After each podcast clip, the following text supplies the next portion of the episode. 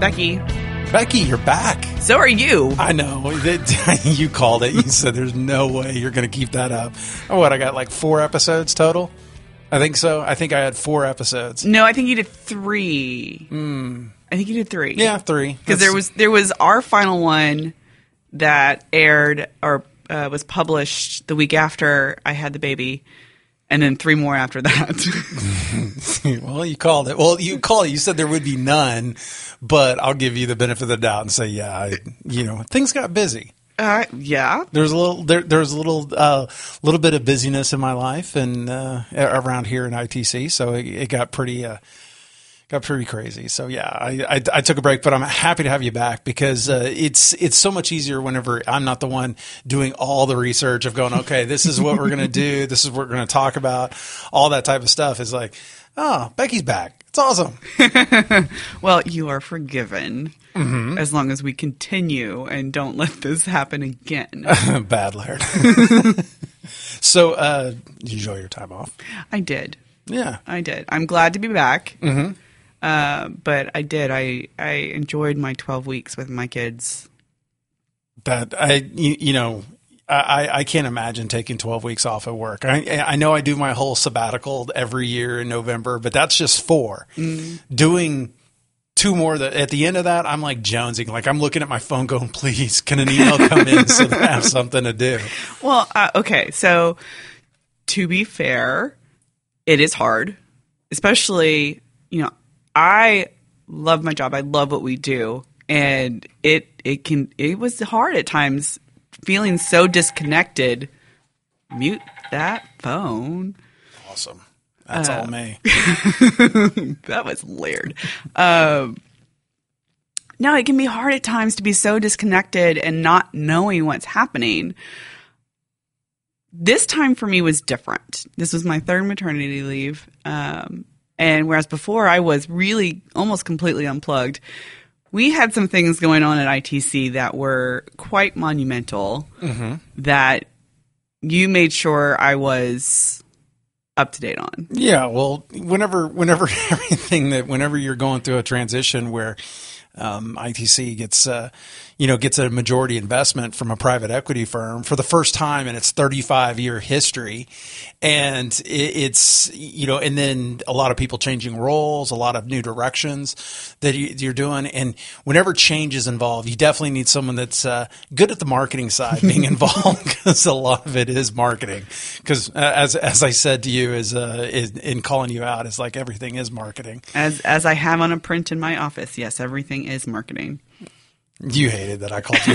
out. You used my own philosophy against me. yeah, well, I, I, I, it worked and it, uh, it did its job. Yes. But yeah, it's uh, you know, and and since it's it's kind of getting to a point now where things are getting back into the groove. We really talked about it lately that you, you know these these a lot of times monumental changes happen to companies where they're just you know they're moving locations and corporate offices and they're they're getting rid of half their staff to hire new staff or you know a, a big transformation. And we were talking that it really hasn't happened. And it's kind of neat to see that. It's neat to see the the side of how it's supposed to work whenever you're going, okay, we're we're really trying to be in a growth mode. And you know th- that's what a lot of agencies these days are are needing to do mm. is to decide are they going to sell are they going to grow? Those are those two. Well, there's a third option, which is the bad option, is die. Yeah. So you've got grow, sell, or die. And that's you know that's the dilemma that's hitting a lot of uh, agencies these days. I think unfortunately for some for many agents, there's no more status quo. You're either going up or you're going down. Yeah, no, that's you're you're you're uh, dying or, or growing. That's there is no like oh well just doing the same because we we say that all the time that if you're just you know always doing what you've always done you always get what you always got. You know Right. if you're just going to say stay the same then you're not doing much. And I I really try to always tell agents this is the time to grow. In fact, um, Stuart and I are going to be doing a thing at the Agents Alliance on the Sunday, Saturday, or the the Sunday The Sunday morning. Yeah, we're we're going to have a real back to for, back and forth about how insurtechs Well, you know, they are making an absolute change to the industry. It's not that they're coming in and impacting things, but in the sense of like taking business and all that, they're just transforming how people view insurance and how they want to see that kind of grow, you know, how they want to interact with insurance moving forward. And, you know, people need to decide are they going to get on the bandwagon or are they not? And a lot of people are deciding not. That's why a lot of companies out there are, a lot of um, agencies are going through M&A where they're sitting there going, "Oh, there's a there's a lot of stuff that I can do. There's uh, I, I, but I just don't want to," and so they sell. And so that's why M&A is so strong these days in the insurance industry. Yeah, I mean, you've, you've talked about it a lot before, where you know our account numbers, the number of accounts we have is is starting to shrink, but our user count is going up. Yeah. because of the M and A activity. Yeah, and we, we see whenever an agency, like whenever we see a same store agency, so we see an agency that buys one of our other agencies, we actually see the numbers go up. We see them have more users, more volume, more everything because what they've done is they've taken the philosophy that's worked elsewhere and brought it in. And there's no change. The agency could have done that themselves. They could have streamlined processes using technology, made sure that they had the right number of carriers. One of the things that always just gets me is agencies that have, oh, I have 30 carriers. Really? Okay, so let's just make it so my math is a little bit easier this late on a Friday. But uh, you've got a hundred or you know 20 carriers. Well, that means if you equally distribute there's only you're only putting five percent of your business through each carrier. Uh, no carrier is happy with that. They're not the darling in the room. They're not going to do anything special. They're not going to do anything to, to really drive more and more from you. And that's why you see a lot of the larger agencies and the really successful agencies have no more than seven to 10 carriers. Because they're like, well, even if I distribute yearly at 10, at least they're getting 10% of my business. But that's not how it really works because it's generally the four or five get the majority of your business and all the other ones are specialty that they're like oh well in this specific case this carrier which they know this carrier knows that they write the best here and so they can do that Yeah. So now that you are Mr. CEO, mm-hmm.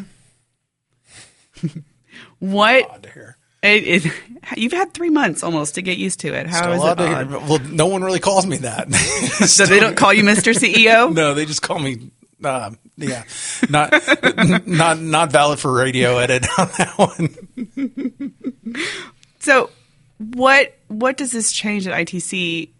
What has you excited about it? you know, it, it's the opportunity.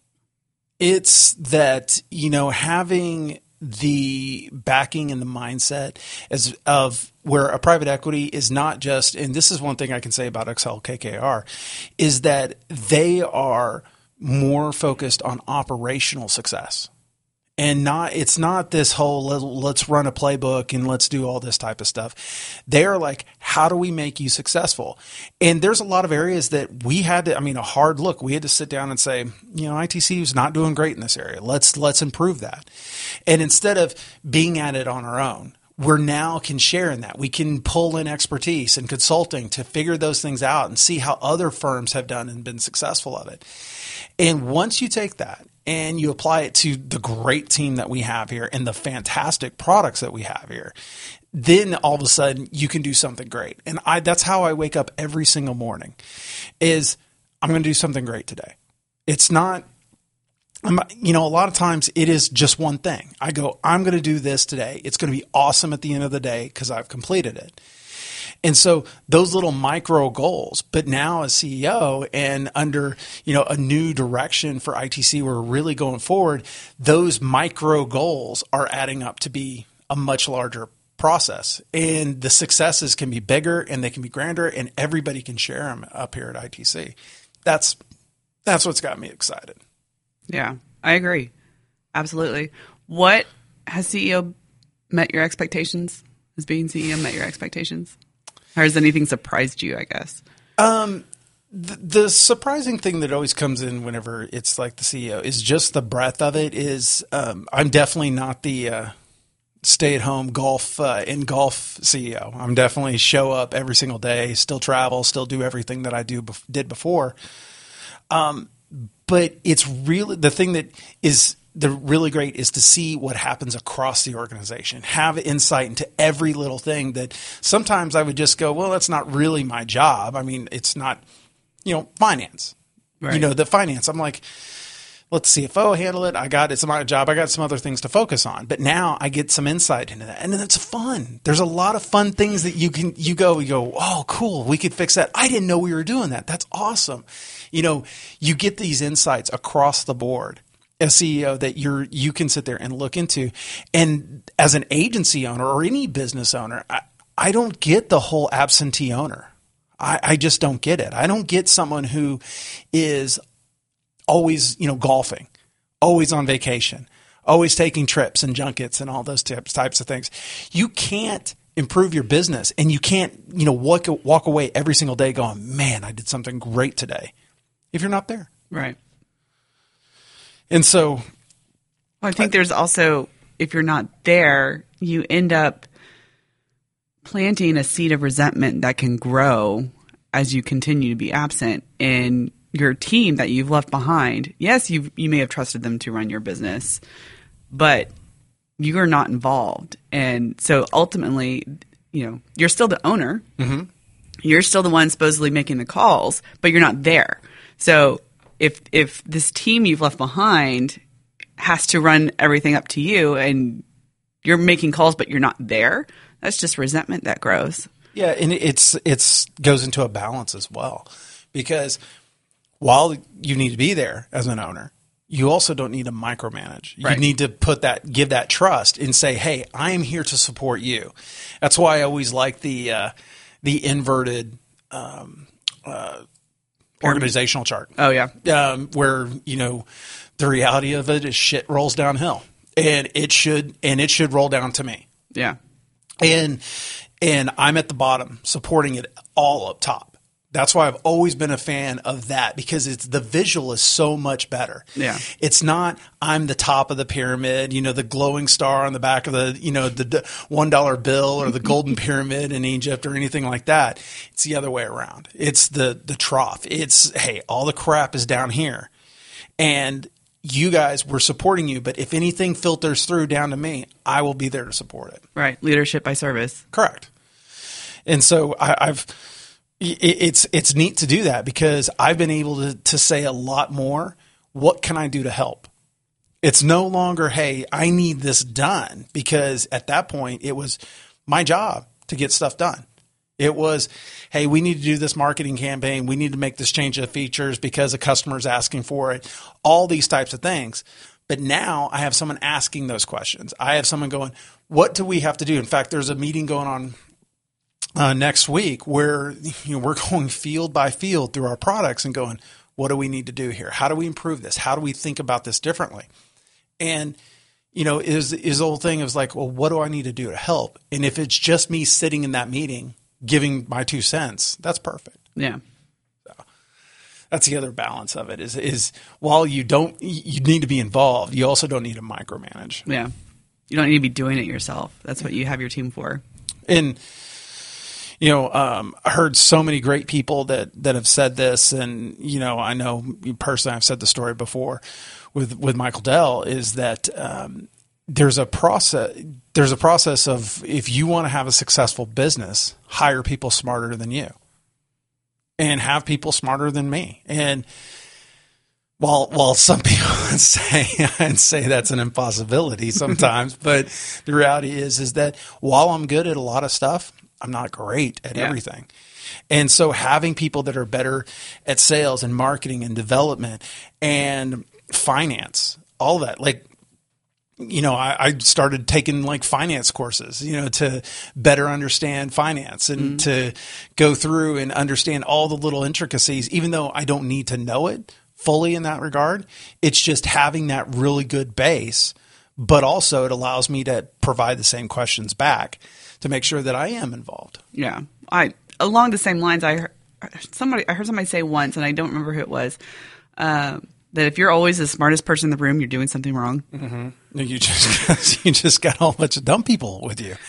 And that's that. That's I mean, okay, that's that's alertism right there. It's like, I, I I can't sugarcoat that any any which way. Is that if you are the smartest, it's a perfect line. It's just if you're the smartest person in the room, then, then you've surrounded yourself with dumb people, and you don't need that. And businesses don't need that. And if you have someone that you are you do something better than them, then mentor them. Right. That's uh, I've always said you have to mentor. That's the you know I've never been a a, a big fan of the whole teaching thing because you know just teaching and, and saying go off into the world that's different than mentoring because Right. mentoring is actually teaching through example keep teaching through coaching teaching in a one-on-one situation where you can actually build someone and you know the, the best thing that you can ever do is effectively you know teach and train your replacement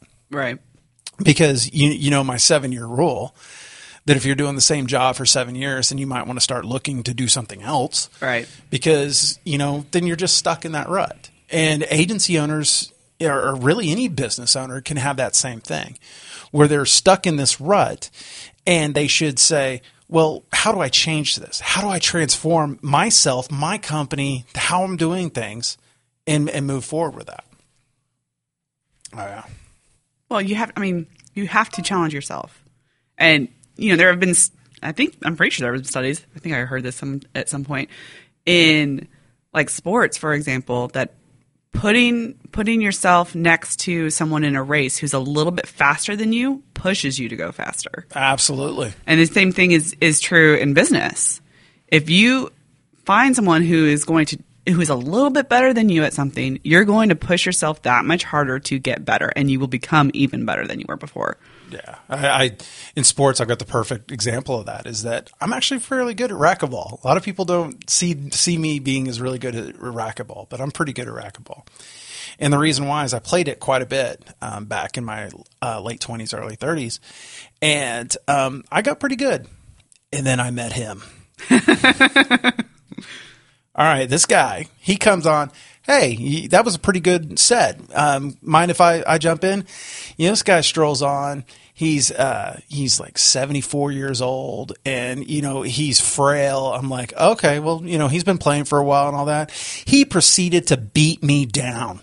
I mean, absolutely mop the floor with me, take me outside, beat me a little bit more, leave me for dead in the parking lot, and then he went inside and told his friends how bad he beat me he, he destroyed me. Yeah. Turns out he is a senior racquetball champion, like nationally, senior racquetball champion. Mop the floor with me. And I saw it as a challenge. Like I, I got myself back up and I just kept going after him. I like every single time he was there, I was like, Hey, let's go, let's go, let's go. And what I was doing is I was learning. I was learning and watching and understanding and it made me significantly better. And one day I beat him. One day, one I beat him. And then they actually tore down the club. But, um, but you know, You had done it. Yeah, I would. I, I think I tore down the club. I think they got a notice in the office that said Laird beat Jim at racquetball, and therefore we could just go ahead and close up business. You know, walk away a hero. I guess that's kind of what he what they did. But um, from this day, I still remember and I still play the way he taught me. Yeah. Like he taught me to be extremely defensive, is play to someone's weakness all the time. You know, all these types of things that, you know, in racquetball, it's such a fast sport that if you allow someone to crack a ball two inches off the ground, there's not much likelihood that you're going to have a chance to pop it back when it comes back off the wall. And so you make sure that you're just playing always for that perfect shot. And that whole defensive thing. And, you know, I was watching Star Trek yesterday and Data um, was playing uh, uh, Strategema, I guess this is, and he's against a, a universe master at Strategema, and he loses. How does Data, the android, lose at this game? And then he realized that instead of trying to win, he was always just trying to, um, you know, maintain a balance and wait for that one moment that he could actually ca- get in there. And instead of actually winning, he just got to the point that the guy got so frustrated and, and walked away. But the same thing was happening with racquetball, and the same thing happens with business. Is just wear them down, work at it, find where you can actually improve yourself, find those little things. And that's kind of how you attack your competition when you're looking at, you know, how do you go against someone like Progressive or Geico or any of these direct writers, uh, State Farm, Allstate Farmers, all these guys? How do you go against them as an independent agent? And it's by doing, waiting for that perfect moment is always working to make sure you're ready for that perfect moment. And then when that perfect moment strikes, you go for it. And there's a lot of those perfect moments coming up these days because um, a lot of carriers that have done direct are realizing that independent agents have the leg up because consumers want choice. And by that, having that choice gives them the opportunity to sell. You know, like if I only have one product to sell, I can only sell it to a certain amount of people. But if I have 10 products to sell, then I can sell it to a wide range of people. Right. And that's that's what gives IA some real power. Absolutely. What else? I mean, so no, no, I got a question. for Okay, you. Okay, fair. Is you haven't been back for long, but No. um, what is what has been kind of your look at like how ITC's changed? Even though we've it hasn't changed much, but what do you kind of see? I think we are formalizing certain processes that hadn't been formalized before in a way that is easier for us to repeat and scale um, and maintain. Whereas before, there was a lot that wasn't kind of written down. We just did things, and nobody kind of stopped and thought about why we do them, or to or thought to put that process down and said, "This is how we do it and why we do it." Um, so I think having starting to make those changes in that sense is going to make it easier for us to implement what we need to, like you said, to grow. Yeah, and small, you know, really any small business, and I'm, I'm not saying this is actually applied at, here at ITC, but I've seen it in other businesses for sure, is um, the whole "we'll get them next month" type of mentality. Yeah. You know, ah, it's a bad month. All right, well, we'll get them next month. We're good. And, you know, money's flowing in. It's all happy and all that. And again, this is the complacency that a lot of agencies and business owners come into play, where they're like, well, it's good enough. I, I, I had a good month. If you have a okay month, what kept it from being great? What could you have done to make it great and then reapply that? And it's that micro, you, know, it's observe, uh, orient, you know, decide and execute. Right. It's that OODA loop, you know. It's you just do that constantly. You know, say, how did we do? You know, and if if you don't have those metrics that you talked about, things that you can measure yourself to consistently, and allow those metrics to change over time, of course. But if you don't have those consistent metrics, then you don't you don't know how to compare yourself to last month, previous month, and all that, and you don't know long term if you're growing or dying. Um, that old uh, ex, um, exercise that I do with um, agents where I sit them down and I go, okay, well, let's look about how your retention um, can be hurting you. Let's go through that exercise and going and because it can be masking something. Because if, you know, long term, if let's say you have a 95% retention rate, that means you're losing 5% of your customers year over year effectively. Well, if your sales is not outpacing that 5%, then you're actually shrinking even though you have this really good retention because you're missing that little number. You, you know, you're only growing by 2% and you're losing 5%, but you need to be growing by 7% because if you're growing by 7% and you're losing 5%, then that's technically you're growing at 2. It's net growth of two. Right? Yeah, and so it's people people allow their their retentions because um, the other thing that happens with in the insurance industry is commissions. Well, as premiums go up, commissions go up. And so someone can have uh, an you know renewal um, that that has happens, and they just say, "Hey, the price has gone up. You know, insurance changed, risk has increased," and the agency actually gets more commission because they got a percentage of the premium which went up. That's another thing that can actually kind of miss. You can kind of miss because what's going on is you you just see your pre your commissions going up and up and up and up, and you're like, I'm doing great. Well, what is your average commission by customer? What is your retained commission? All these numbers, um, you know, you have to be able to measure them. And uh, that's one thing I've seen a lot of uh, agency business owners do is they don't run their agency like a business, mm. and it's a fault. It, it, it was a fault of mine too. Whenever I had my business, is that I was really good at consulting. I could, you know, I was technically adept. I, I could go out there and do really anything. I was smart. I knew how to contact people if I had problems. All of that stuff I had. But I didn't have the real business sense. And that's one thing that I I realized about halfway through. I'm like, oh crap, I've got to go become a businessman. You have to be a business person first. Then you can take it and apply what you're really good at. Because a lot of times that we see agencies that are opened by the really good salesperson, they might be really good at selling insurance, but it takes a lot more to run a business.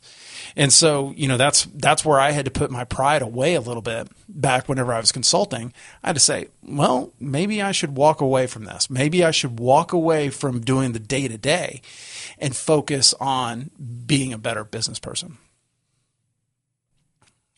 I don't think many people are capable of that though.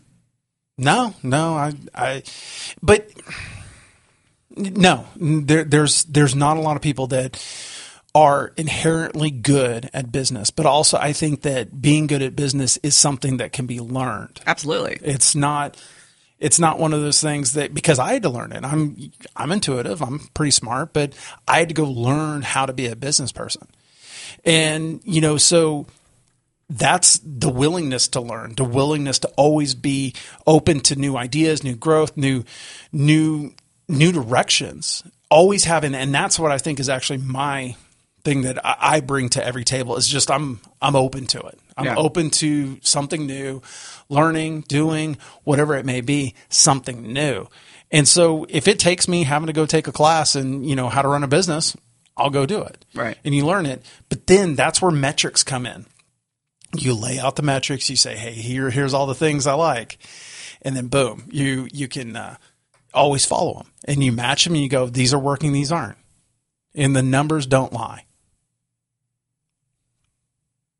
Mm. Absolutely. That's that's always been my philosophy too. Is just because I graduated and I now have a degree or two on my wall, that doesn't mean I'm done learning. The world doesn't stop with what I learned in in school. There's been so much more in the last 13 years since I graduated that was not around when I was in school.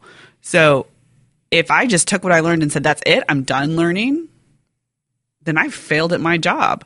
So that that has always been my philosophy and what I look for especially when I'm hiring is do you have that attitude as well? Because if you don't, there's you're not going to be able to bring me, my team or ITC what we need. Yeah, and it goes back to what we're talking about mentoring too. Yeah, is that the amount of stuff that you learned from your teachers, while great and gave you a nice little base, was not reality. It was in reality comes in multiple forms. Someone who's done it, who does it daily. I'm not knocking teachers or education or anything right now. We, that's another topic. But um, you know, you've done it, but also just doing it yourself, failing. I mean, just failing. Right. I, the there is no better teacher than you falling flat on your face and getting your butt kicked by a 74 year old uh, racquetball player. There's no better teacher because it says, "Oh, you're not as good as you thought. Here's some things you can do. Let's yeah. improve it." Yeah. Uh, Maybe it's the optimist to me, but I always hope that me- most people are that self-aware, where they can they realize where they're they're missing some information and are willing to figure it out. Is that always the case? No, but that that's just the optimism in that pe- I'm hoping most people are self aware that this the IA channel will continue to to grow because most people are going to look at it and go, I don't know everything. I need to find somebody who can teach me or somebody who can help me. Yeah. Well, that then then you got the other side is that you have people that you know will go and this this applies to developers mostly in my in my history is that I always tell developers, hey, you know, try to figure it out without looking at a book, just sheer knowledge, try to figure this problem out for the first 10 minutes. Then spend the next 10 minutes researching it online because I mean, even back in, you know, whenever I first coded, you know, when I was first doing websites back in 95, um, my first website said 100% recycled HTML at the bottom of it because I just stole the whole thing in 95. I had no clue what I was doing. But there were so many resources, even in '95. Granted, you I were wasn't honest about it. yeah, well, it, you know, even in '95, it was it it was a hard it was hard to find uh, resources out there. Yeah, Google wasn't around yet. Exactly, and you, but you know, I, I used CompuServe. I just dated myself nicely. I went to a BBS effectively and asked questions about HTML, and um, so, but now there's so many resource code samples. Everybody's done it. There's nothing new. Um, you know, there's new technologies that you can implement, but someone's already told uh, there's no new ideas when it comes to programming. You're really just making the computer do what it's doing, especially with a uh, compiled language. And uh, so then after 20 minutes, so now you're 10 minutes on your own, 10 minutes researching, I'll give you an extra five minutes to apply what you learned. And then by the 30 minute mark, you had better be talking to someone Yeah. because there's no no sense of wasting half a day trying to figure something out whenever someone else just goes, "Oh yeah, I've done that before. In fact, I've got a full code block already in our code that does everything you want." That's you know the willingness to learn. The that that that encompasses it all. The try to, to figure it out. You know, just the the sheer will to figure it out. Then the actual you know, am I able to learn, research, apply the skills I learned in college, research and learn and take away? If not, then ask someone, go for that mentoring. And, you know, there's, there's one thing when it comes to .NET development that I, I still don't just get. I mean, I can code it. I, I can actually type it out. And that's what I'm talking about. I type it out because it's not even me coding. It's not my normal coding uh, flow, but it's LINQ, um, L-I-N-Q. Um, I, I don't know it. And then I talk to other people here at ITC and they're like, Oh, that's the most powerful thing in the world. I was like, I get that it's powerful. I see how it's powerful. It's just, it doesn't work for me. And they're like, it's like SQL, but backwards. And I'm like going, granted, I know SQL, I know programming, but I don't get this. And like my brain doesn't wrap it around. And so in the end, I had to defer. I had to just say, I can't do this. Yeah, that's I think the most important lesson you can learn in business that I was fortunate enough to learn in my first job out of school because I had a boss who he said don't don't just bring me problems, bring me solutions. And he expected me to think through it on my own and bring some recommendations to him. I didn't have to have the solution. I just had to have thought through it first on my own. And whether you're developing or or doing marketing or doing selling insurance, I think that applies across the board. It does. It's and and the last thing is I love business. I I think business is so great. I, Why? I think that Why? you it's it presents new challenges every single day. And yes, you know, granted, I would love to go fly around all the time and you know just put around and maybe go play golf and swim and and enjoy the summer on some beach or in some mountain range. I, I would love to do that. Just that that doesn't supply the the challenge, and w- business gives you that challenge on a daily basis, and it's beyond just well, this is my job today. This is what I'm going to do. That's great. There's many days that I come in here and I do the exact same thing I did the day before. It's just my routine for those days. But there's other days I was like, okay, I busted that out. I worked extra hard the first part of the week so that I can do this the next part of the week. And they're just odd projects. You know, it's just you know stepping away it, stepping away from my normal grind and applying something I've learned, something I want to learn, something that challenges me. And in business, you can find that all the time. It's it's something that you see regular results out of, good or bad. I'm like, hmm, press this button, it does that. You know, you get to you get to pull the levers, and anybody in any organization has the ability to pull those levers. They're able to influence the overall organization through their job and through their having a voice. I love it whenever you go to jury service and they say the people that are quiet generally get picked. And business is uh, very, very much opposite of that. Is that people that are vocal, that bring their voice and make it heard, and say, "This is what I want to see," and not be like you know just like a petulant child throwing a fit on the ground.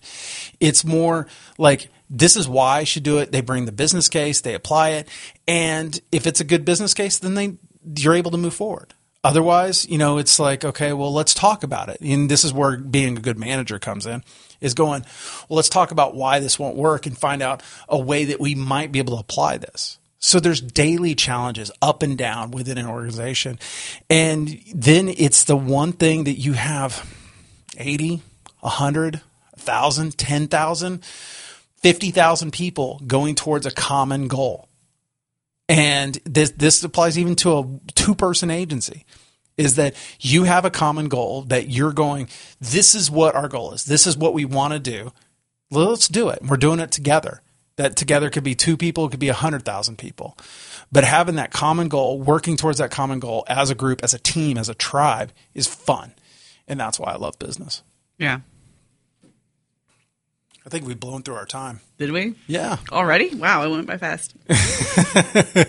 and why didn't I just do these more often? Just because I mean, you know, pop them out like every thirty minutes. I'm really surprised you didn't like do one of just yourself talking for 30 minutes. Oh, th- that was I, I did some poll on Twitter. Should I go at it alone or should I have someone to talk to? And it was overwhelming. Only one person actually said it was you. Son of a, I, you would have loved to hear that because you'd be like, hmm all right. Well, I do have a couple degrees on the wall. It's uh, I have 80 of them because it is boiling in my office today, and the thermostat says 80 at this point, or something like that. Like it would just be a tra- a complete stream of conscious thought. I'd probably start the day off at uh, you, you, know uh, how to market your agency better, and end up on how I ended up on a uh, on a boat in uh, Chicago overlooking the Chicago skyline. you, you, don't, you know, I wouldn't know how uh, it would just it would just go off the rails. It would have been entertaining though. Mm, that's what they all say, right? uh, well, I guess uh, we should wrap it up. You got any last words for your first one back? Let's see if I can remember some of this. it's been a while. Uh, so I don't think we'll have any links to show notes, any links to put in, the, the, in this episode's show notes. But if you want to see the show notes, you can visit insurancehappyhour.com. Uh, if you have any thoughts about our this rambling stream of consciousness, I think we've bounced around several topics. Um, you can send them to contact at insurancehappyhour.com. I believe is that email address. It is. Okay, good. I got that right. Um, and then Laird is L Rixford on Twitter, and I am Becky L Schroeder on Twitter. If you want to reach us there. We're, actually Twitter people. We are Twitter. We people. actually tweet. I converted you. You, you did well. I wasn't anybody. I wasn't anything before then. I, was, I, I do like Twitter because the one thing I love about Twitter, and I don't really look at it at all, is the tweets and retweets and the or the retweets and the favorites and all that. Is is that it seems like Facebook has become a popularity contest of how you know oh look who liked it, who loved it, who did this, who did that, and and Twitter honestly for me is throw it out and just forget, set it, forget it. I mean, I know it gets a lot of people in trouble, and I can tell you that all of my tweets go through about five revisions in my brain because I'm making sure it's like, okay, yeah, am I, am I saying it right? You know, you get in some serious trouble with Twitter these days, but uh, it's just kind of one of those fire and forgets, and I, I like that. It's one yeah. of the things I like. Yeah, absolutely. Well, I think we, I think we, you know, we did get approved for TuneIn while you were gone. Did so, we get approved on Stitcher? Uh, I believe so. Awesome. And, and then so uh, still waiting let's update on Spotify. Let's update that. Uh, subscribe, won't you? Yes. On iTunes, Google Play, Stitcher, TuneIn. One of those places. Waiting on Spotify. I've asked multiple times on Spotify, so we're waiting. Awesome. Yep. I've, I've had people go, I would listen to it if it was on Spotify. I'm like, come on. We're everywhere now. you know, listen. Oh, well, it's, it's, uh, well, it's great to have you back. I'm glad to be back. It's been fun. Thanks for listening.